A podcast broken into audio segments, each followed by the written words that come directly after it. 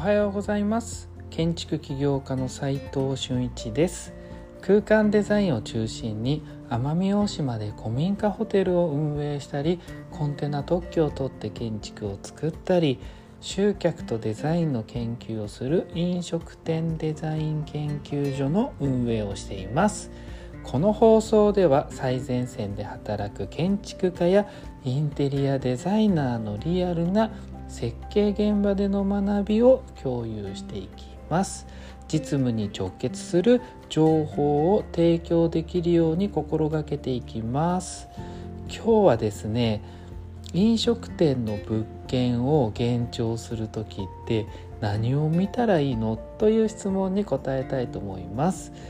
幻聴のことはですね今まで何度かお話ししてきましたが今日はねちょっとだけ具体的な内容をお話ししようかなと思います。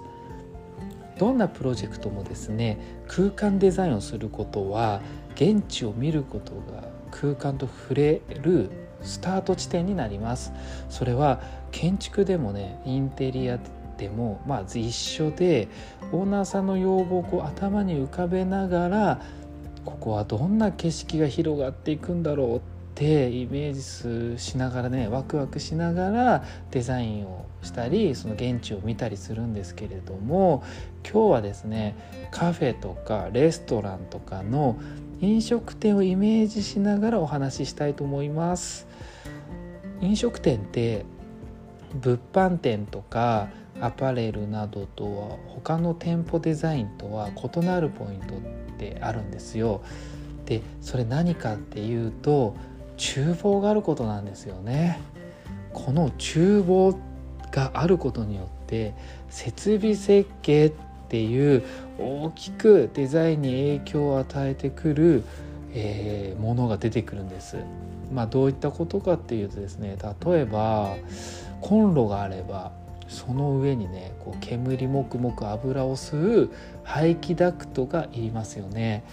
で排気ダクトってめっちゃ大きいんで客席の上をドーンって通ったり、えー、それがこう風の音とかゴーってする風の音とか大丈夫かなとか天井が低ければですね圧迫感ないかなとか店舗デザインとして、まあ、空間にねちょっと影響力が結構あるんです。でそれ以外にも厨房の位置をね適当に決めちゃうと排水とかがねこうそこに届かなかったりしてこう詰まらないようにね排水の勾配を結構取ってあげなきゃいけないんですけれども、えー、まあ勾配をね取っていくと排水が流れるように勾配を取っていくと厨房の床がどんどんどんどん上がってっちゃうんですよね。これがですね高級店のもしね寿司屋のカウンターとかだとお客様と目線を合わせたいのに寿司職人の目線がどんどんどんどん上がってっちゃうんですよね。めっちゃ変ですよね。お腹とかあの座ったら見える寿司職人のこう寿司カウンターなんてね。で他にもね結構あるんですけれども、えー、飲食店の設計には設備がデザインにめっちゃかかってくるよっていうのがアパレルや物販店とは大きな違いになってきます。なので物件を見に行った時はまず確認すべきポイントは建物の設備をチェックするってことが一番大切なんです。ここさえ押さえておけば後々プランニングする時にね大きなミスにつながったりしないんです。じゃあ具体的にはどういったところを見たらいいんですかねってとこなんですけど大きく設備をざっくりこう言うと、えー、電気給排水ガス、えー、給排気、まあ、ダクトですよね。あとは空調消防って言ってこう6個の設備をチェックするって感じなんです、えー、物件のことはですね不動産屋さんやその不動産屋さんからオーナーさんにこう渡ってる情報とかねオーナーさんに聞きながら自分の目で確かめてください。ここはねざっくりしたポイントだけお話ししますので、まあ、詳しくはねこう LINE グループとかでね、えー、チェックしてみてください、えー、電気設備についてですねまず、えー、分電盤っていう、まあ、ブレーカーって呼ばれてるやつですよね、えー、電気の元なんですけど、えー、これがまずチェックですね。みんなの部屋にもねついてると思うんですよ。多分ね玄関とか洗面所の上とかみんなパチパチとかってこう電気使いすぎたらパチンと落ちるやつですよね。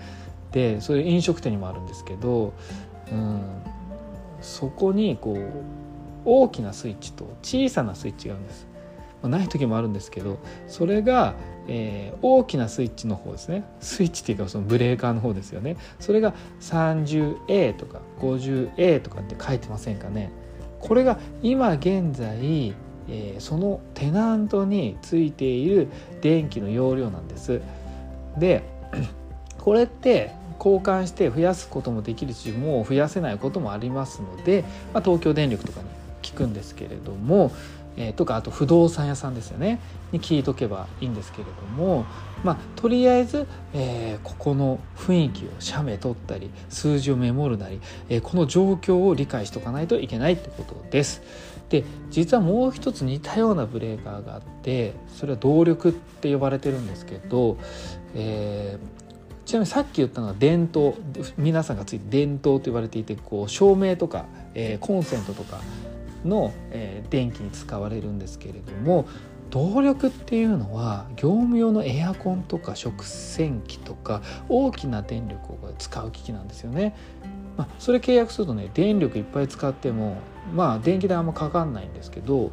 えー、だからこう、えー、皆さんのね家にはちょっとないと思うんですけど、えー、まあそこにもね 30A とか 50A とかなんかこう文字が書いてあると思うんですけどそれをメモっておいたり写真をまあ撮っといてください。で、えー、まあ、そもそも分電盤どの辺りにあるんだろうっていうのは、えー、平面図にはね落とし込めるようにしておかないといけないと思いますそこから引き込まれていると思いますのでで次に給排水設備なんですけれども、えー、給排水と給排管ですね給排あじゃあ給排じゃごめんなさい間違えました給水管と排水管っていうのがどこにあるんだってことをメモっていますでその中でこうその太さってどのぐらい何ミリあるのかっていうのは少なくとも測っておきましょうね。えー、そもそもね給水管とね排水管のね違いがわからない時はとりあえず床とか天井からグレーとか黒の管が出てたらシャベ取っておきましょう。大体太いのが排水で細いのは給水だと思います。合わせてガスもチェックしておきましょ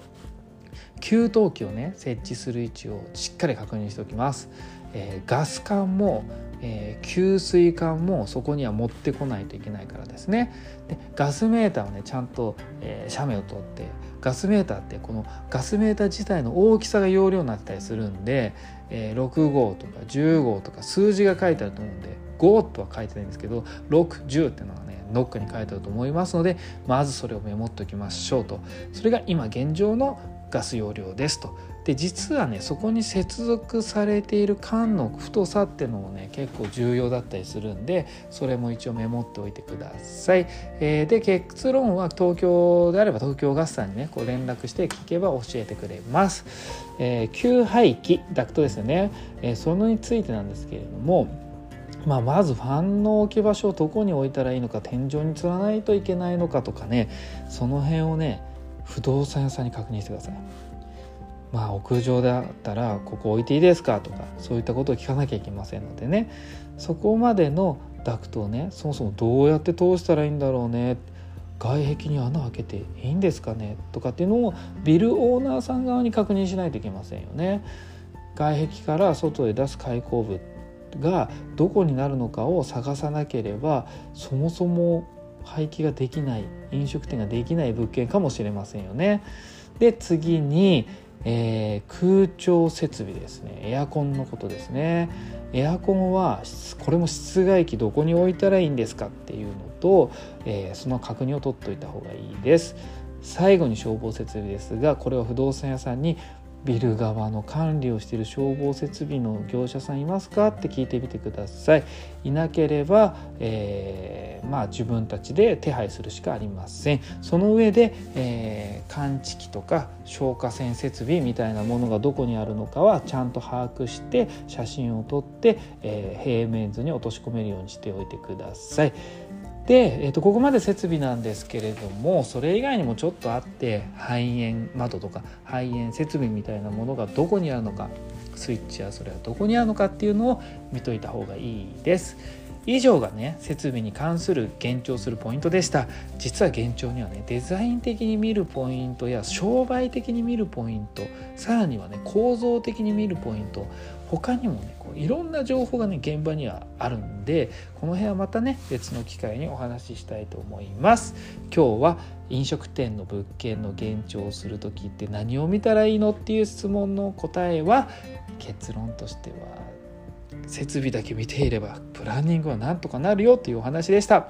実務で学べるインテリアデザインの学校隠れ家では最前線で働く建築家やインテリアデザイナーのリアルな設計現場での学びを LINE グループで毎日共有しています。今日のお話で疑問に思ったり実際のやり方を知りたい方は一度覗いてみてください。えーと、ちょっと質問があったんですけど、えーと、ここのリンクが貼ってあるのは LINE グループってわけじゃなくて LINE のオープンチャットになりますので、えーと、そこをきっかけに、えー、ともし本当に興味がある方がいらっしゃいましたら今は無料で入れますので、えー、お問い合わせください。それでは今日しかない大切な時間を全力で楽しみましょう。建築起業家の斉藤俊一でした。ではまた。